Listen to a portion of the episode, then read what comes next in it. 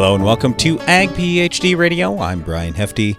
Along with my brother Darren, we're live in the Morton studio today talking about corn traits and value. But if you don't raise corn, we got plenty of other stuff to get into today. Got lots of mailbag questions that we're going to answer as we go throughout the show today as well. If you've got a question for us, you can email us radio at agphd.com or you can give us a call 844 44 ag phd. You can also find us on Twitter, ag phd media, Darren Hefty, or Brian Hefty. All right, so Darren, just start the show off today talking about corn traits. Um, we'll, we'll talk about SmartStax Pro here in a little bit, but beyond SmartStax Pro, what else, anything new and interesting that you're seeing maybe right now or coming down the pike in a couple, three years? Corn traits. Well, there's going to be more stuff coming, but right now, the thing to look at for a lot of growers is Trecepta. That is adding the Viptera trait into uh, like a double pro hybrid. So corn borer protection and now other uh, worms, so earworms and those types of things that really it's tough to time the treatment for. So if you're not raising corn and you're hearing about these traits, uh, just know one of the big focuses here is not just herbicide tolerance, but it's insect control. And if we can control a bug with So we got Darren traveling out in the Pacific Northwest today. He's trying to hustle to get on a plane, but he decided to call in for our show. And I'm guessing he's going through the Palouse region there, where if you've never been out there, it, this would be in extreme western Idaho or eastern Washington. Um, tremendously hilly. Some of the slopes there, I don't know how the guys do it. They've got nerves of steel uh, because I I would have a difficult time going up and down those slopes and especially sideways. So anyway, if you've never been out there, I'd encourage you to check that out. But anyway, we'll see if we can get Darren back on here. Darren, you back with us now? And he's still not. So anyway, we'll uh, we'll we'll keep trying to get Darren back on. But yeah, he he mentioned Trecepta there, and it is exciting just because you have more bugs than the old straight corn borer BT products that have been out there. Now, there are, there are a lot of other traits out there too. And like I said, we'll talk about SmartStax Pro here in a little bit. That's probably the one that I have been the most excited about because it's actually here now and it is a step up for rootworms. And like on our farm, for example, we have tremendous rootworm pressure because we're raising a lot of continuous corn. We got a big dairy right next to us, and so not only are we raising a lot of corn, but our neighbors are raising a lot of corn. The corn price has been good. We can get pretty good yields here, have decent soil, and all that. But all that leads to more rootworm pressure. So anyway, that's probably the the number one trait that I wanted to get to, and we'll, like I say, we'll talk about that in a little bit. Uh, beyond that, I, I would I just wanted to start the show by saying this with many of these BT traits, uh, some may be new, but there are a lot of combination things. So they're taking a trait that may have been here five years ago with a trait that uh, may be new, or a trait that has been out for three years, or whatever, and combining a lot of those things. It's kind of the same thing that we see with herbicides, where a lot of what they call new products are really just combinations of old products. The concern for me is simply resistance so back when I was a young agronomist and I had gone to school at South Dakota State University, well, the guy who'd been the entomologist there for like 50 years, um, I, I got to know him pretty well and we, we talked about entomology things. He taught me a lot of stuff about bugs, which was good because growing up on our farm, we learned a lot about weeds, not a lot about bugs here on the farm. Well, anyway, when they were first developing some of these BTs, so it was the early 1990s, and he goes, I just, I said, okay, Ben, Ben Kantack was his name. Anyway, I said, Ben, you know, what do you think of these BTs? I said, I'm super excited because now basically I can take that same type of, that mode of action, that DiPel that people are using in organic and, you know, people have tried even in conventional farming for killing corn borers. And it's basically the BT is now in the plant. I said, I think it's awesome. And he goes, Oh, Brian, we tried that stuff 20 years ago and it doesn't work very well because we get resistance so fast. And I'm like, what? I think I think it's great. And he's like, no, I, I think they're going to kill those traits in short order because d- resistance develops quickly. Now, Uh, fortunately, all the companies went ahead with all these different BTs because they've turned out to be amazing. But he was right in in to some degree. It just didn't come near as fast as it did. But there has been a lot of there have been a lot of resistance issues. In fact, the first confirmed rootworm case that we know of in the United States happened in the very section where we're doing the Ag PhD radio show today. The the section uh, uh, of our home farm was one of our neighbors, and he was using BT and wasn't using any insecticide. And on uh, just like literally kitty corner uh, across the road was our field, and we were using insecticide with the exact same variety. And our corn was standing great, yielding fantastic. His was falling over. We're like, hmm, that seems weird. And he actually had two different numbers out there. And so uh, some of our agronomists go out and they go, hey, uh, what's going on here? You know, this this doesn't look like we're getting any control on the uh, out of the uh, the rootworm. And anyway, then USDA came in, South Dakota State University came in, and others, and it took them three years to basically grow out the rootworms and prove, oh yeah, these are actually resistant. So it's literally three years later. By the time we find out, absolutely confirmed, yes, we did have resistant rootworms there. So anyway, where I'm going with all this is just I'm going to say it was um, well, here I'll, I'll I'll tell that story after the break. I want to get Darren on for another minute here, real quick. Darren, I assume you're in a better area now, so we got about 30 seconds left. Anything else you want to leave us with with Trecepta or anything else with corn traits? Well, the big thing is we got to protect those traits, and they're only going to last so long. So we've got to manage them well. Uh, refuge in the bag has been a nice thing, but you may want to consider using insecticide in addition to rootworm traits you may even use some insecticide for the foliar insects too to make sure they continue working for us and just avoid having escapes. Yep, I couldn't agree more. That was the story I was going to get into, and I'll tell it after this break. Uh, anyway, we are going to be talking about corn traits and value throughout the show today. We've got a lot of Ag PhD mailbag questions to answer as well, so stay tuned. This is Ag PhD Radio. Are you combining around weed patches, waiting for weeds to dry down, or tired of spring burndown failures? Save time, nutrients, and moisture by including a Valor herbicide brand in your fall burndown program. Valor provides excellent residual control of tough weeds, including kochia, mare's tail, prickly lettuce, dandelion, plus suppression of bromes. Proactive, effective weed resistance management starts in the fall. Get a clean start for your next season with Valor herbicide brands. Always read and follow label directions. It changes everything. So says Indiana corn grower Nathan Davis about innovative Xyway LFR fungicide from FMC. Xyway brand fungicides are the first and only at plant corn fungicides to provide unprecedented season long inside out foliar disease protection. Discover more grower and retailer success stories at xyway.ag.fmc.com. Always read and follow all label directions.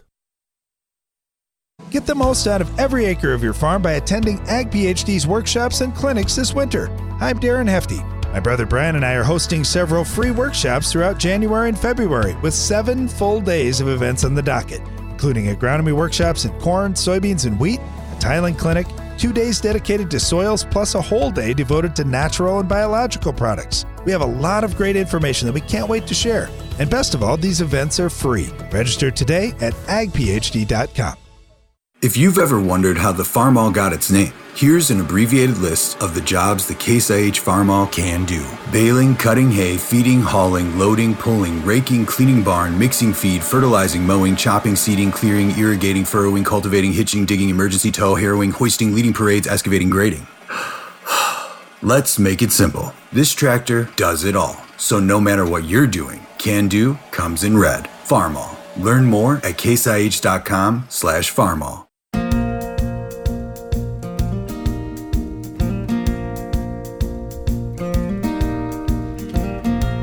Welcome back to Ag PhD Radio. I'm Brian Hefty, broadcasting from the Morton studio today, just talking about corn traits and value a little bit. And first on the show, we've got Sammy Brantner with us.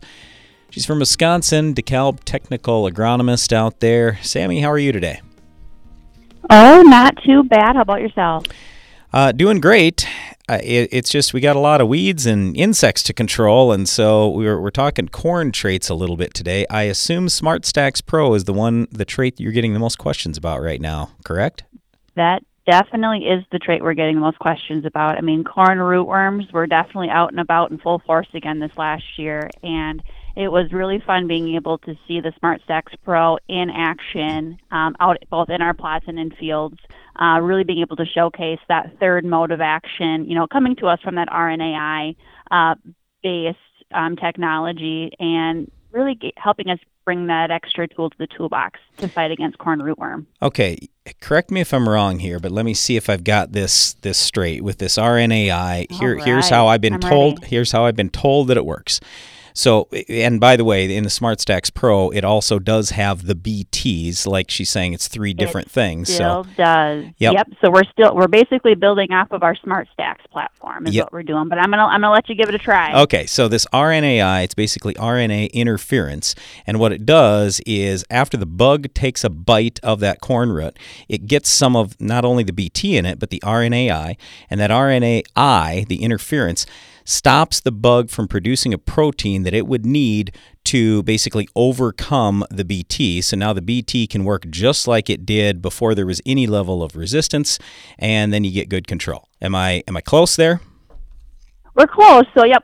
So that RNAi technology is definitely targeting a protein, but that protein what we're targeting is one that it actually needs to survive itself. Yep. So gotcha. we're actually, yep. So basically, it's going to come in and sweep up if, like you said, those BT traits um, weren't able to work on that first go around. That RNAi technology is going to target a different protein um, within that bug, and then ultimately find its way to death. So, with that RNAi in there, is the BT even necessary? It absolutely is. So really what we're looking at is we're trying to still protect that BT trait because we know at the end of the day Mother Nature is always going to try to survive. So the more modes of action that we can have out there, the better off that we're going to be. So we really the biggest thing is trying to confuse these bugs and to figure out what the heck is killing me at the end of the day and being able to utilize all these different platforms. So we're still going to want to have that B tree and BT trait, and a little bit. Sometimes I look at that RNAi as being able to protect the BT trait as well as we move into more and more corn rootworm pressure areas. So, one of the things that's been frustrating for a lot of people, myself included, is when you get many of the traits, you have to have the refuge or refuge in the bag. So, because it's now got another mode of action, are you still required to have the refuge in a bag? Yes. Yep. So that's more that EPA guidelines, right? So we're still going to have that refuge in a bag, um, but at this point we won't have to have any sort of structured refuge outside of that. So definitely some convenience there, being able to have that in the bag. How about in the southern United States? Because they've had different rules for refuge in a bag, like going to 20% instead of 5%. Is it, is it the same down south? You know, that's a great question, and I'm not going to have an answer for you. I'm stuck up here in northern Wisconsin. I haven't spoken to those guys down in the southern part of the state. I'm fighting off snow today, so uh, yeah, yeah, that's kind of where we've been as well, Sammy. So with that's with the a great follow-up question for you, though. All right, so with the SmartStax Pro, um, I, a lot of people have been interested in this. Is there supply out there this year? So our supply is going to be limited. So the best thing that guys um, are going to want to do is reach out to their DeKalb Asgrow dealers to see what sort of supply we have. Um, so you know, for Wisconsin specifically, you know, we're looking at 101 day product, 105 and 107 day. Uh, we're also going to have a 111 day as well. Um, in a few areas. So, but like I said, supply is going to be tight because this is a technology that we know is is a high need product. So, um, this first year will be probably a little more limited than what we would hope for, but you know, in the future, it's just going to keep growing. Yeah, but uh, for a lot of people, I would assume they're not going to try the whole farm the first year anyway. So a lot of people want to get going with it, just see, oh, do I see a difference here? How's the yield compared to what I have been planting? So, Yep. no, I, I, I, I think it'll work out just fine. Um, how about other traits? What what else are you talking to farmers about this fall? Yep. So when we're thinking about this fall, you know, we've also had just our above ground traits for areas that, you know, don't have corn rootworm pressure. So we still have our double pro, but we're also going to have our Trecepta trait as well. And that Trecepta trait is really being built up and above that uh, double pro technology. And that Trecepta is going to bring us some extra protection when we're talking about western bean cutworm, black cutworms, um, and a little bit extra uh, corn earworm protection as well. So, you know, we've got some areas, like I said, up in up in the north where I mean, corn rootworm is definitely coming in, but we've got rotated acres where we don't see that pressure, um, and that's where our Double Pro and Trecepta are really going to give us some nice advantages. So, a lot of people over the years have heard about yield drag. When you throw a different trait in there, is there yield drag? So, can you answer the question? Do we have yield drag drag with Trecepta or SmartStax Pro? You know, I mean, it's hard. Every time you put something um, in that corn, that corn is going to react. Now, do we have yield drag? You know, that's not something I can say we we have specific yield drag. We don't, but every product's going to respond a little bit differently. Um, so, it really the biggest thing is just to figure out what product really starting out with the, what trait do you need on the farm, first of all. If you need that protection from corn rootworm, then we need to lead with either a SmartStax Pro or a SmartStax. If you don't need that sort of protection, then we going to want to look at the, those other traits. Yeah, the genetics still is a huge player when it comes to yield. Yep. And I talk to people quite often that are trying different traits and they only try one variety of a trait and it might yield fantastic or it might yield terrible. And either way, they're crediting the trait with what may just be the genetic advantage. So that's right. part of the reason we always tell people eh, don't just try one variety of some new trait. Maybe try two or three and just kind of see because, uh, you know, as farmers, we got a lot of risk out there. We kind of like to spread our oh, risk a little bit. Absolutely. Nope, I'm all about spreading out that genetic diversity on the farm. Like you said, spread spread that risk out. So, any other traits that you wanted to bring up today? SmartStax Pro, Double Pro, you mentioned, and then Trecepta. Yep, yep. And then, you know, into the future here, looking at 2024, we're actually looking at um, introducing VT4 Pro. So, again, 2024 will kind of be that first limited supply year. Um, but VT4 Pro is really, you know, pinging on that RNAi technology still, um, but building it on top of Trecepta. So with the VT4 Pro, um, again, really going to be targeting probably more the, uh, we will be targeting that high corn rootworm areas. So more of that low to medium corn rootworm environments because we we will have two modes of action um, to protect us from the corn rootworm.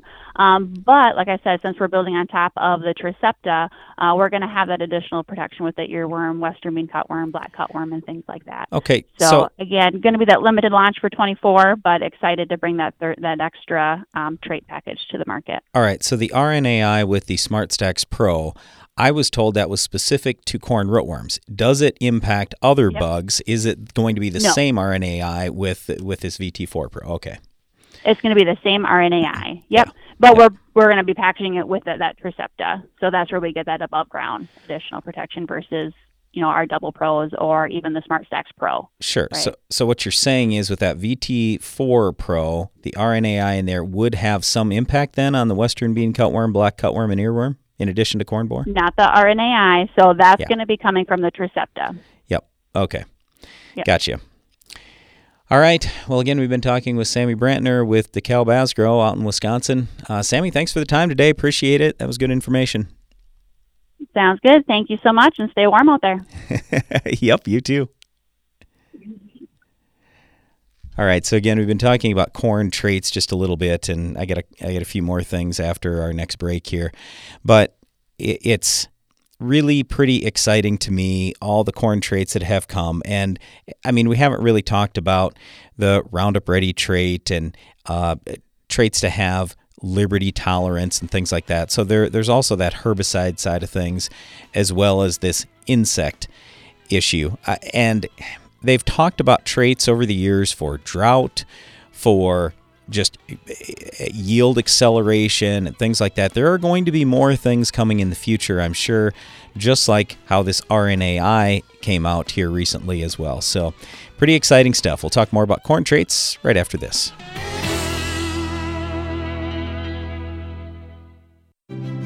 It takes balance to be successful in farming because what you get out of it depends on what you put in. and Corteva Agriscience gets that.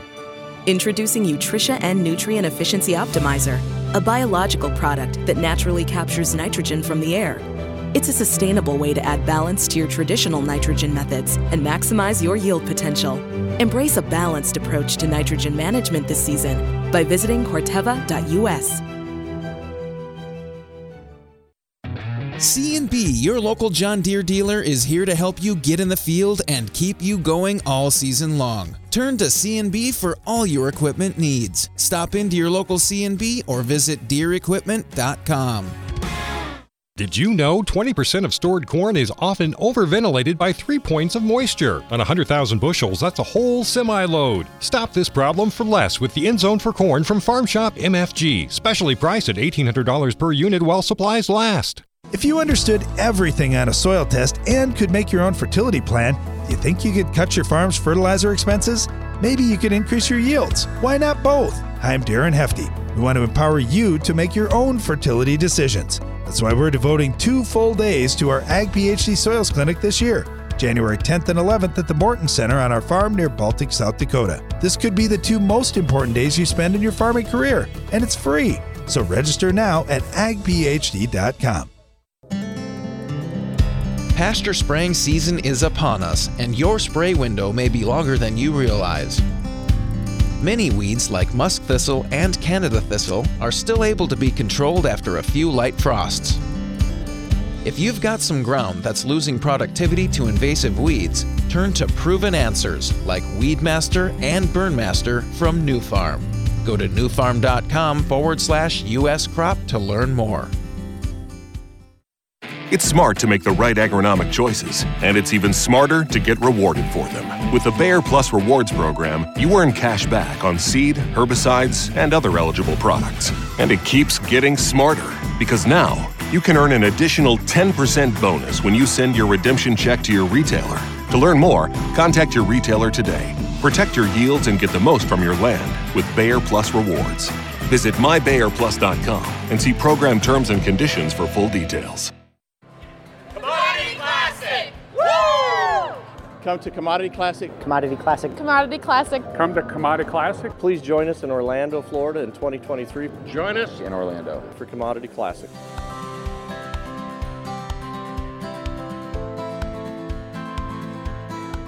The best and most progressive farmers know Orlando is the place to be March 9th through 11th, 2023. Discover more at commodityclassic.com.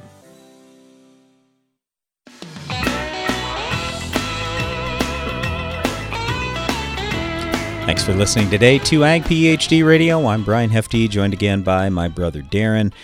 We're just talking corn traits, and uh, Darren, let's just kind of wrap up the corn trait thing. What what else did you want to cover? We were just talking with Sammy Brantner with DeKalb about SmartStax Pro, Double Pro, Trecepta, and then next year, or I should say the next season, 2024, they're going to come with uh, VT4 Pro that's got the RNAi plus Trecepta. Anything else that you wanted to cover today?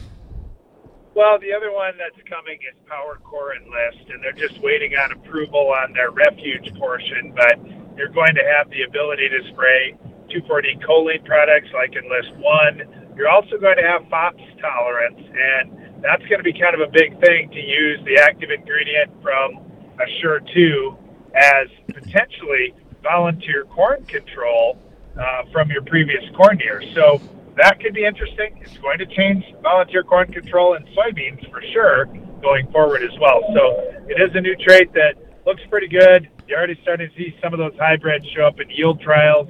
And certainly on the research side, we've been looking at it for a number of years. So we're kind of excited to, to see that one come to market probably in another year. Yeah, with the PowerCore Enlist, you bring up the Assure 2. So I just want to make sure we're clear with everybody. That PowerCore Enlist would be tolerant to the active ingredient from Assure 2. And the reason why Darren said FOP tolerance, if you look at there, there are basically two categories of of volunteer corn herbicides. It's the fo- or grass herbicides. It's the FOPs. It's the ones that end in FOP, like Assure 2 and Fusilade, and then what we call the DIMs, the one that the ones that end in DIM, like clethodim and sethoxydim. So that'd be like uh, Select or Poast or something like that. So two different categories. The Power PowerCore Enlist is tolerant to the FOPS is not tolerant to the DIMs. So don't think you can use any volunteer corn herbicide out there and it will not kill the PowerCore Enlist, but it would kill, let's say, SmartStax or something like that.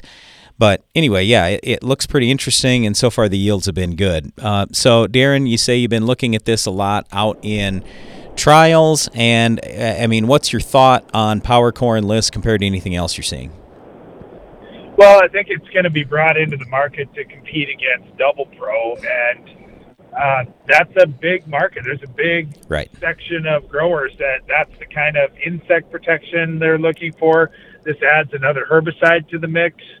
Um, I, I think that's pretty cool. We'll see how they price that trait and and what we have for hybrid availability. But at this point, it looks like there are uh, hybrids coming uh, for sure in the 90 day to 120 day range. I guess we'll see about earlier ones, but um, looks to be some selection out there. They've been working on it for quite a while, uh, so that is going to be coming um, in the market with a lot of regional brands. Uh, expect to see some of the major brands uh, since it's Corteva's trait.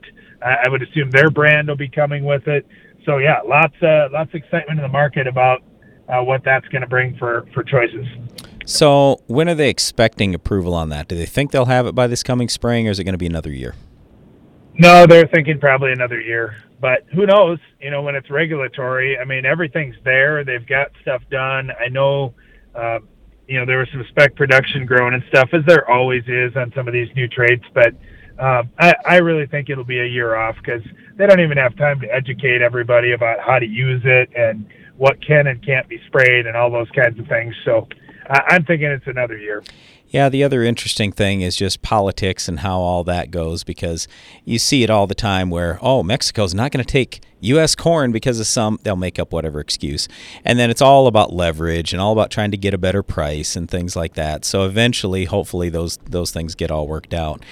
Um, okay, so coming back to SmartStax Pro, we were talking about yield a little bit. What have you seen so far yield wise with SmartStax Pro? Are you giving anything up in a non rootworm situation? Well, I mean, this is technology that is new. So the price is pretty high for it at this point, and it looks like there aren't that many units. Where I think it's going to get targeted by the seed companies marketing it for the heavy rootworm pressure areas. So I'm not super concerned about is it going to get used where there isn't rootworm because nobody wants to pay the extra price. Uh, but in terms of yield, we did see it in a lot of independent trials. There's some good top end yield. What with any new trait though, it takes a little bit to get all the defense in. So I think for some of the tough uh, defensive situations, I think it's going to be uh, you know another year or two before we have lots and lots of great hybrids. But in terms of rootworm control and top end yield, it's there right now. We talked about resistance with rootworms, but how about resistance with some of the other bugs, whether it's corn borer, earworm, black cutworm, western bean cutworm? Have you seen resistance to any of the traits with any of those other insects? Well, I, I think stacking multiple modes of action is really, or multiple BTs uh, and RNAi technology. I, mean, I think that stuff's all going to help. Haven't seen a huge issue, but you know what? To be honest, I don't find a lot of farmers scouting their corn once they get past tassel, and I think that's a big mistake. I think you do need to keep an eye on fields. There, there are late bug infestations all the time. We saw a lot of adult rootworm feeding last year. Uh, we saw earworm situations in, where guys thought, "Oh, I got a BT to protect that." No, they didn't plant the right trait the way it turned out. So there's some confusion on the market as to what you're getting and what you're not. So just double check with your trait provider about everything that the hybrids you're planting is going to protect you with.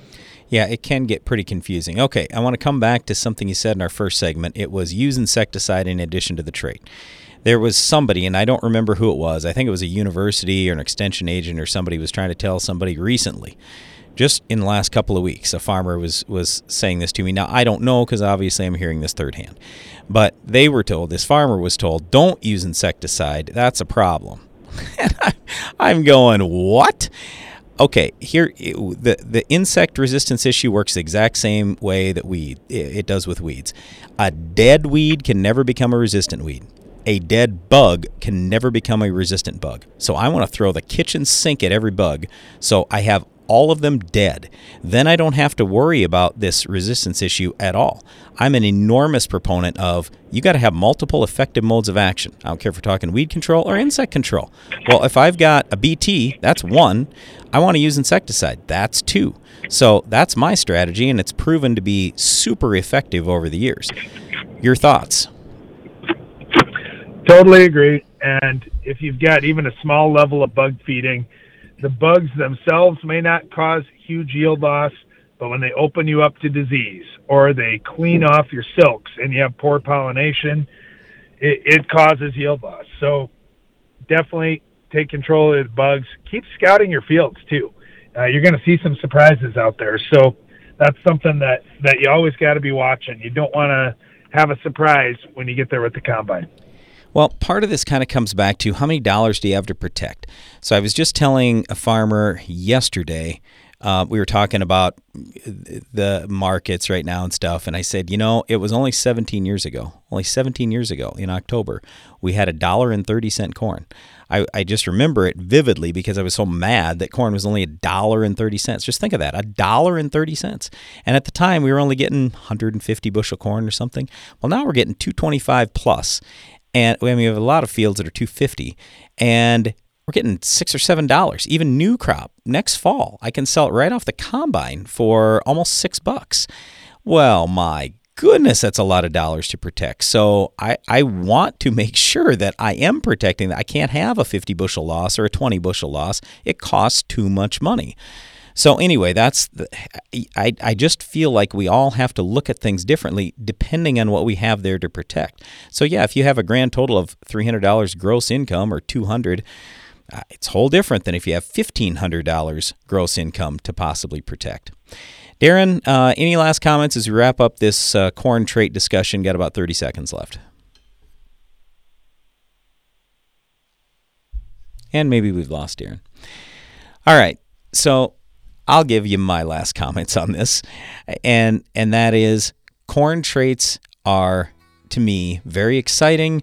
I love having the trait out there, like with the insect control, especially because now we don't, in some cases, have to use as much insecticide. Probably still will be using some, but certainly not as much.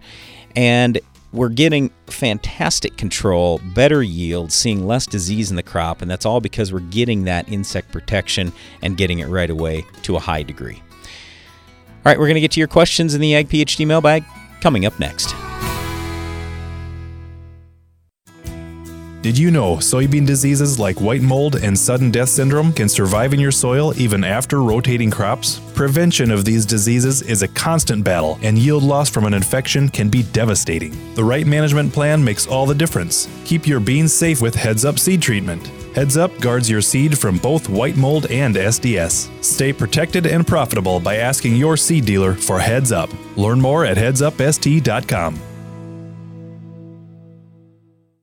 How can natural products help you raise bigger and better crops? I'm Darren Hefty. In recent years, natural products have exploded onto the market, claiming to improve soil health and plant development. There's a lot to sort through. That's why we're devoting a full day to our Ag PhD Naturals workshop it's Thursday, January 12th at the Morton Center near Baltic, South Dakota. Our research team has spent years testing hundreds of natural products, and we want to share with you what we've learned. For more about this free event, go to agphd.com. Are you combining around weed patches, waiting for weeds to dry down, or tired of spring burn down failures? Save time, nutrients, and moisture by including a Valor herbicide brand in your fall burn down program. Valor provides excellent residual control of tough weeds, including kochia, mare's tail, prickly lettuce, dandelion, plus suppression of bromes. Proactive, effective weed resistance management starts in the fall. Get a clean start for your next season with Valor herbicide brands. Always read and follow label directions. AgroLiquid is precision crop nutrition. That means being committed to product performance to research and field testing, and to superior agronomics. Most of all, AgroLiquid is committed to delivering precisely the right nutrition in the right way, including seed safe planter plus side dress applications and foliar applications with low burn risk. AgroLiquid. Apply less, expect more. Find a retailer at agroliquid.com. Get the most out of every acre of your farm by attending Ag PhD's workshops and clinics this winter. I'm Darren Hefty. My brother Brian and I are hosting several free workshops throughout January and February with seven full days of events on the docket, including agronomy workshops in corn, soybeans, and wheat, a tiling clinic, two days dedicated to soils, plus a whole day devoted to natural and biological products. We have a lot of great information that we can't wait to share. And best of all, these events are free. Register today at agphd.com. Get more durability for less downtime with Soil Warrior strip tillage from Environmental Tillage Systems. Improve fertilizer efficiency and reduce passes and fuel usage. Now that's ROI. Learn more about ETS at soilwarrior.com. Downtime during spraying can lead to huge yield losses. Keep rolling with the Pentair Hypro Force Field. This pump features a unique self-regulated chamber that allows the pump to run dry while eliminating cracked seals, so you can spray longer and more reliably. Learn more at pentair.com/hypro. Hey everybody, come on in. The Ag PhD mailbag is about to begin.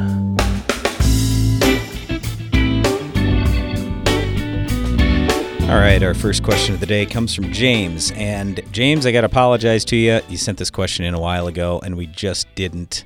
I, I didn't see it. I, I'm sorry. And uh, we have so many questions that come in, but I, I saw this yesterday and I go, oh man, we, we got to get you an answer. And I know I realize it's too late for this fall. But anyway, here's James' question. He says, I've got a John Deere 9610 combine and I'm losing soybeans out the back.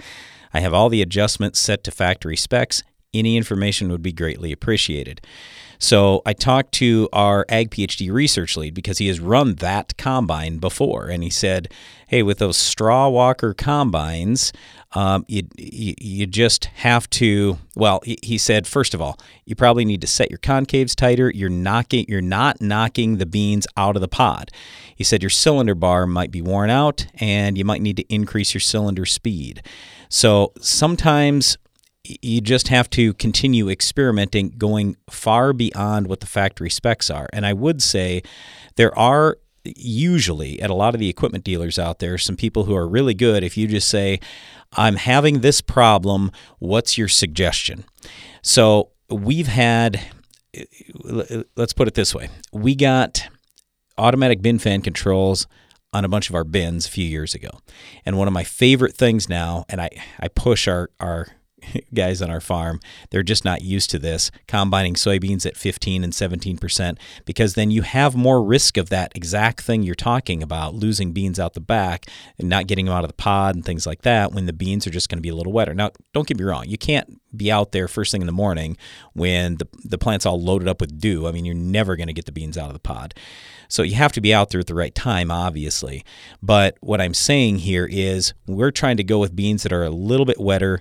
And so we've had to make more adjustments in our combines as well. But yes, it is frustrating when you're you're losing stuff out the back, and we we do talk about this quite often too, with just harvest loss in general. So th- there are three different kinds. Basically, the first kind is when the the whatever it is, beans, corn, wheat, whatever, has fallen off and it's on the ground before you even get there. Okay, that's one thing. You got header loss. So you can just basically pull forward, pull back a little bit, see what you're losing at the head. But then the other big thing is uh, exactly what you're talking about what's going out the back and what are we saving inside that combine. So back many years ago, like on our own farm here, we actually have a seed plant. And so I would have guys bringing beans in and I would clean them up. This goes way back to before Roundup beans and everything else. So I'm running the seed plant. And I loved it when guys would have a few pods with the beans because then I knew they didn't have the uh, have things tightened down too tightly. So sometimes we can go too far. And what I would see sometimes with guys that said, I want no pods in there at all, then I'd see a lot more cracks and just a lot more damage on the seed. Not a real big deal if you're hauling it to a grain elevator, but it was a big deal when it came to seed production. So, anyway, there's certainly more adjustment there. And again, I really apologize we didn't get back to you sooner. Uh, we'll try to do better next time. All right, uh, let's see. Next one here is from, uh, let's see, Bob and Teresa. Uh, I got to see, I think it's from Teresa. But anyway, um, yeah, I got several names on here, so I apologize. Uh, but anyway, I, I thought this was a great email. Here it is. It says, Many years ago, probably around 2010, I emailed you boys. I love how Darren and I still get called boys. Uh, we're literally like in our 50s. We were in our 40s then. But anyway, uh, I emailed you boys about my son making the decision to become a plant breeder. His goal was to get his PhD in plant breeding. He came to that decision because of you, Brian and Darren, and your weekly Ag PhD TV show. Uh, ben, my son, and I would watch your show every week. He became fascinated at the research you both undertook, your excitement, and how you educated us, the public. So Ben started asking me questions about farming. Needless to say, I was a little uh, slash a lot surprised.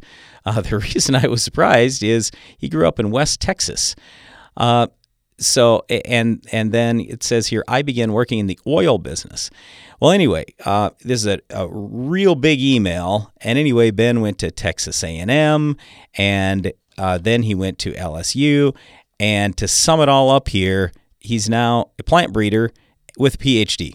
So, anyway, the conclusion here just says God put special people in our lives at special times. He used you, hefty brothers, to have an effect on a young man in West Texas that had no farming background. My wife, Teresa, and I, oh, so this is from Bob. Uh, my wife, Teresa, and I would like to thank you both for all that you do. You need to know your show reaches people of all ages in many different ways. May God continue to bless you and your families, your business, and your show. Thanks again. Uh, oh, he says here, Ben doesn't know, Ben, the son, doesn't know I'm doing this. Well, anyway, Bob, that's a fantastic story. Really, really appreciate that. And uh, I, I, one of the things he said is just our excitement about stuff.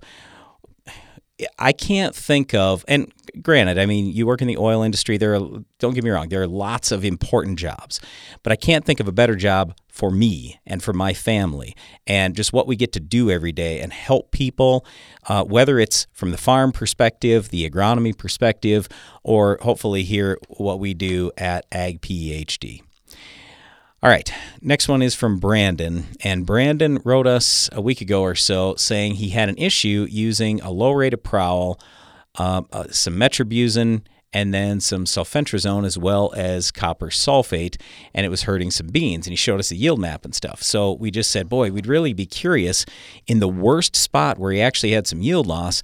What's the soil like? Because uh, he gave us a general idea on the soil. Well, anyway, he says here, this is follow up. I did soil samples in the worst spots, and the worst spot was 8.7 cation exchange capacity, 3.2 organic matter. Now, the 3.2 is not bad at all, and a 6.2 pH.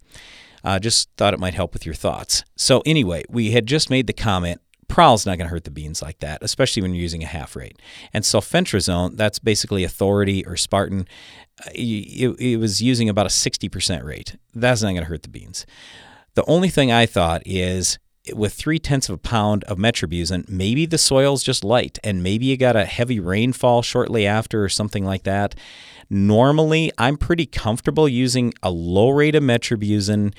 Um, as long or a rate of metribuzin as long as the soil isn't super sandy 8.7 you're getting close okay so we're getting pretty sandy there and my assumption is that's probably what did it you're, he also had three pounds of copper sulfate in his pre-emerge herbicide. I can't imagine that would have hurt anything.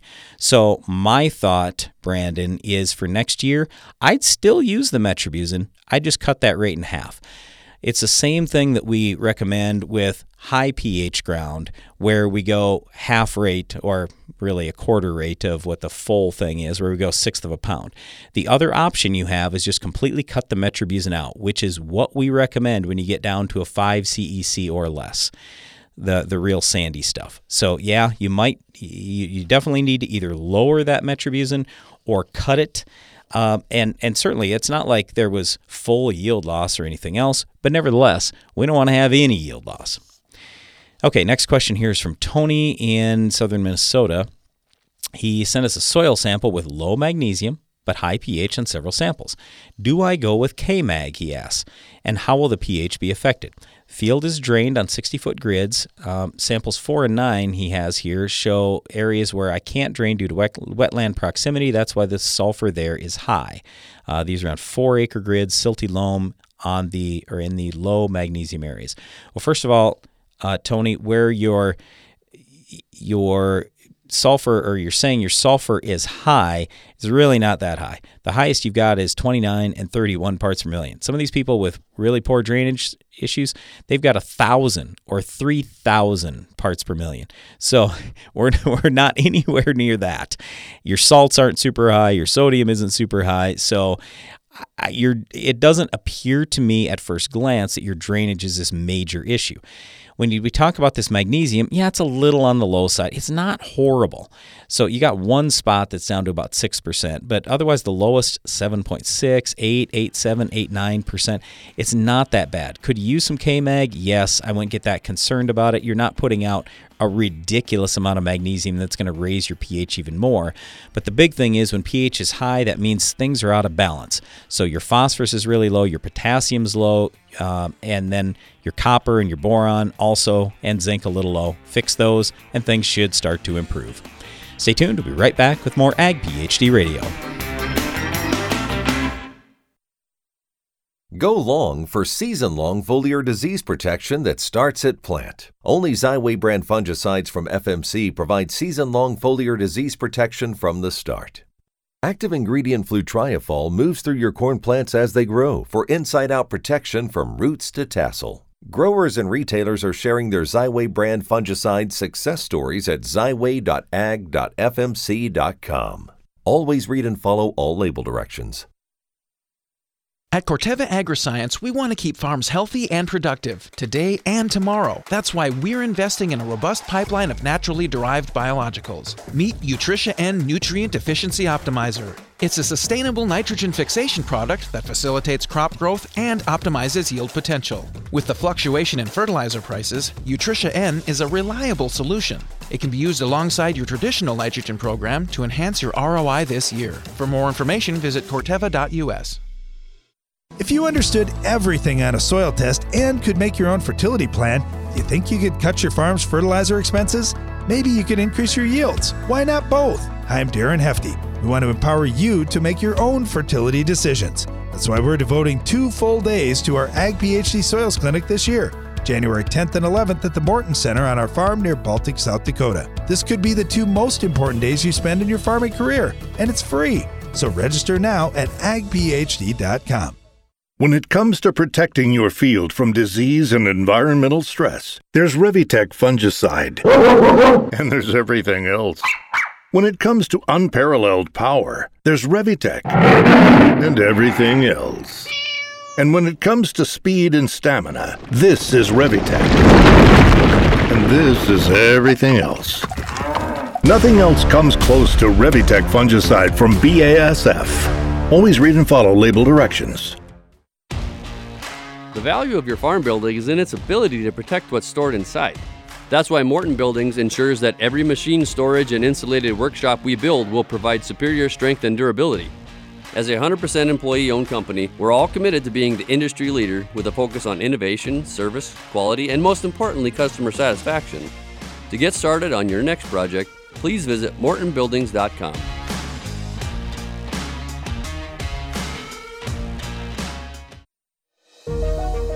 It's planting season. Race against the clock season. Mistakes can't happen season. And no one helps you face it all like John Deere. Putting technology in your hands that gets you in and out of the field faster, that makes your spacing and depth more accurate, and that gives you the confidence that this season will be your best season. See what you have to gain at johndeere.com slash gain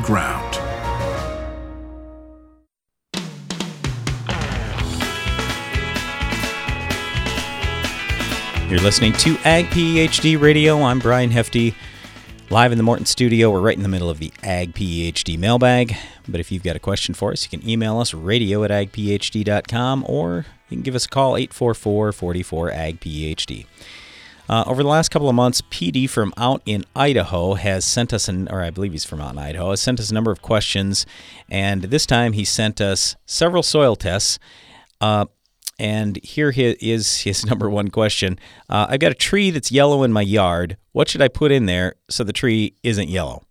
And anyway, what he did is he took soil samples and, and split it in three and sent the same sample uh, to three different labs. So his question, along with what should I put in my yard so this tree isn't so yellow, is there's a lot of variability among the soil tests and more specifically the recommendations. Are the recommendations always this different from lab to lab for most crops? Um, they can be. They really can be, PD. There are a lot of labs out there, and it really depends, number one, on the sample that they get, number two, on whatever their extraction methods and that the type of tests that they're running. Because in some cases, the numbers may show different, but if they're running a different type of extraction, it may convert over to the extraction method that another lab's get, uh, that, that another lab is running. So then ultimately, hopefully, a lot of the recommendations will be at least a little bit closer by the time they get all done, even though the results might not necessarily look like it up front. So it can be a little bit complicated, but to answer your question specifically on what can I put in the yard so the tree isn't so yellow, I don't know what to tell you exactly.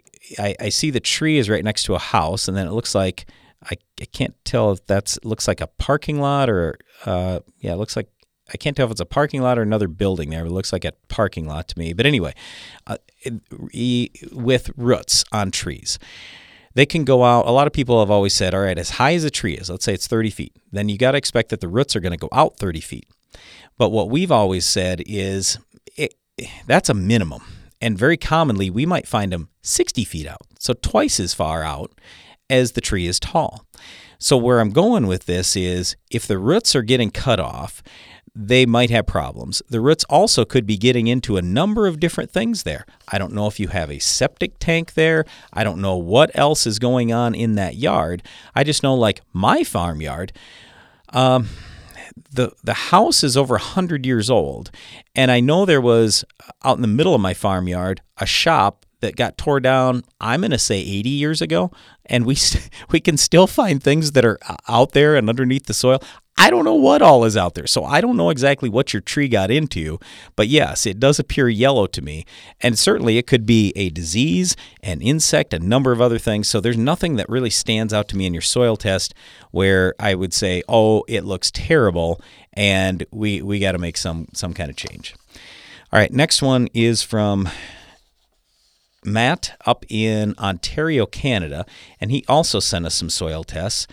And he's got three different things here, three different samples. One was where he's raising grapes, another where, where he's raising tomatoes, garlic, and more intensive plants, he says. And they'd put some compost there, which increased their soil organic matter. And then the third one is where he's primarily doing potatoes and assorted vegetables and sweet corn for many years. Well, anyway, his ultimately it is a long email, but ultimately his question is, what would be your recommendation to for me to build my soil faster and keep the soil health as high as it is where I have been raising the potatoes, assorted vegetables, and sweet corn. So in that area, let's see, I got to pull this up here. All right, in that area, he's got uh, 13 CEC and let's see, for organic matter, it's 2.3%. But really, all his tests are in the twos for soil organic matter. So when we talk about trying to build soil organic matter, it's basically the same exact steps we would talk about when it comes to building soil, period. So, if you want to build more topsoil, these are the five things that we're going to suggest. And he says in here, he reduced tillage, and now things are getting better, but at first he was having problems with smut and a number of other things. But anyway, reducing tillage is absolutely number one. And I know it seems a little bit counterintuitive because you'd say, you might say, well, there's all this residue above ground. If I put it below ground, shouldn't that residue break down and become organic matter? It just doesn't work that way. It's like throwing fuel on the fire when you add more oxygen into that soil. It breaks down the residue and the organic matter faster. Anyway, reduce your tillage. That's number one. Number two, we want to plant crops with lots of roots. So, just as an example on my farm, so I don't raise the crops you do, but we raise field corn and soybeans. Well, corn has roughly five times the root mass of soybeans. So, I can build my soil and my soil organic matter much faster with corn than I can with soybeans. I can still build it using soybeans, but I'm going to build it faster with corn because a lot of the organic matter, the build in the soil, comes from roots. It's not from the stuff you see above ground. It's not from all that plant matter, the organic material. It's from the roots breaking down. That's where most organic matter comes from. So that's number two. Number three, use compost like you've been doing or manure. That's an enormously huge step. The fourth thing that we say is cover crops. Now, as I say cover crops, let me let me try to rephrase this better. We just want something growing during all the growing months possible. So, in the middle of the winter, like for us and certainly up in Ontario, you can't grow anything. So it doesn't really matter. What we worry about is let's say you harvest a crop early and you got a month or two in the fall where the ground's just sitting there bare. We don't ever want that. We want something growing in that crop, uh, growing in that ground all the time. That'll help build your soil organic matter. And then finally, you could use some biological products. Are a few things that will help a little bit, but the other steps are certainly much more important. So that's what I would suggest to you. When you're in light soil, 10 to 14 CEC, you only have 2% organic matter. Sometimes it can seem like a daunting task to go, oh, I want to have much better soil and a lot more organic matter and all this other stuff. But I'll put it to you this way do everything else possible to raise amazing crops and you're also going to build your soil and build your organic matter faster. So, for example, like when I look at your soil test, I go, yeah, you know, it's uh, not not too bad. Um, I'm going to continue pushing almost everything for fertility. You're you're actually at fairly good levels on on most things, but we just want to continue to fine tune that, continue to feed every crop, make sure you're doing everything you can controlling weeds, insects, diseases, you name it. We want to raise a great crop and then things will improve faster. All right. Uh, next one here. I don't have a name on this one, but uh, we got this this comment in. Does Acres TV have an app? Uh, yes, as far as I know, you can uh, just like Netflix or Hulu. You could go to Acres TV on on your smart TV, and uh, then you could watch ag programming in Acres TV. They also have, uh, I believe it's watchacrestv.com. So, yeah, I mean, there are a lot of different apps out there and a lot of ways to watch content today. All right. Next one here comes from Bill in Tennessee. And he said, I've spoken to you guys about taking some ground out of CRP. Well, my problem is I have blackberry bushes and wild onions, and I'm not sure what to use to get rid of them. I want to plant sweet corn next spring in the place of this CRP. All right, Bill, I would say if it's me, I'm out there spraying Roundup, the highest labeled rate. That's going to take care of your wild onions. It's going to do a really good job. I doubt it's going to take care of your blackberry bushes, though. If it does not, you could certainly use Remedy Ultra. There are a lot of products out there for brush control be really careful about which ones you pick or which one you pick because we don't want something that's going to kill your corn or whatever crop you raise in the future. I like Remedy Ultra because it has almost no residual, so I don't have to worry so much about rotation. If I was going to use a Tordon or a Chaparral or something like that, now all of a sudden I got to be real careful about what I'm going to plant after that corn. All right, this one is from Amar who says, uh, you guys say our base saturation level should be about 60 to 80% of calcium, 10 to 20% of magnesium, 4 to 8 on potassium, 1 to 10 on hydrogen, and 0 to 2 on sodium. But I raise blueberries and my soil pH is 5.5. So how how do I how do I handle that? Because if I change the base saturation, then my soil pH is going to go up more than what I would want. So can you please explain? All right, if you want to keep the pH at a 5 5. And you don't necessarily have to to raise good blueberries, but if you would like to, then what what it's going to be is your hydrogen level is going to be higher. I would still kind of look at in ratio, calcium and magnesium are the big things, but make sure you're keeping your potassium up in that 4 to 8% range. So that is non-negotiable. You got to make sure you're still doing that cuz potassium is tremendously important for blueberries and most crops. But then just kind of keep your calcium and magnesium like I say in that ratio, maybe uh four to one, five to one, six to one, something like that kind of ratio, calcium to magnesium, and you should be in good shape. Good question, though.